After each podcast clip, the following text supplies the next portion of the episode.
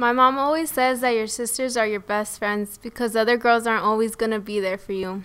My so called best friend left me for her boyfriend. She wasn't even there for me when I felt like my whole world had turned around. My sister Maria, yeah, she's my best friend. She's been there for me through everything. We're like two peas in a pod. Wherever I go, she goes. Wherever she goes, I go. We're inseparable. People even think we're twins. I don't know why, because I see no resemblance. I'm the more quiet one, and Maria's a party animal and knows how to have fun. She's outgoing and is always up to do anything. Best friends are the ones you go to, the one you trust, the one you turn to, the one you share memories with, the one who goes on adventures with you, the one who covers for you, the one you get in trouble with, the one you cry to, the one who holds your biggest secrets. That best friend is my sister. I love my sister. It's her over anyone.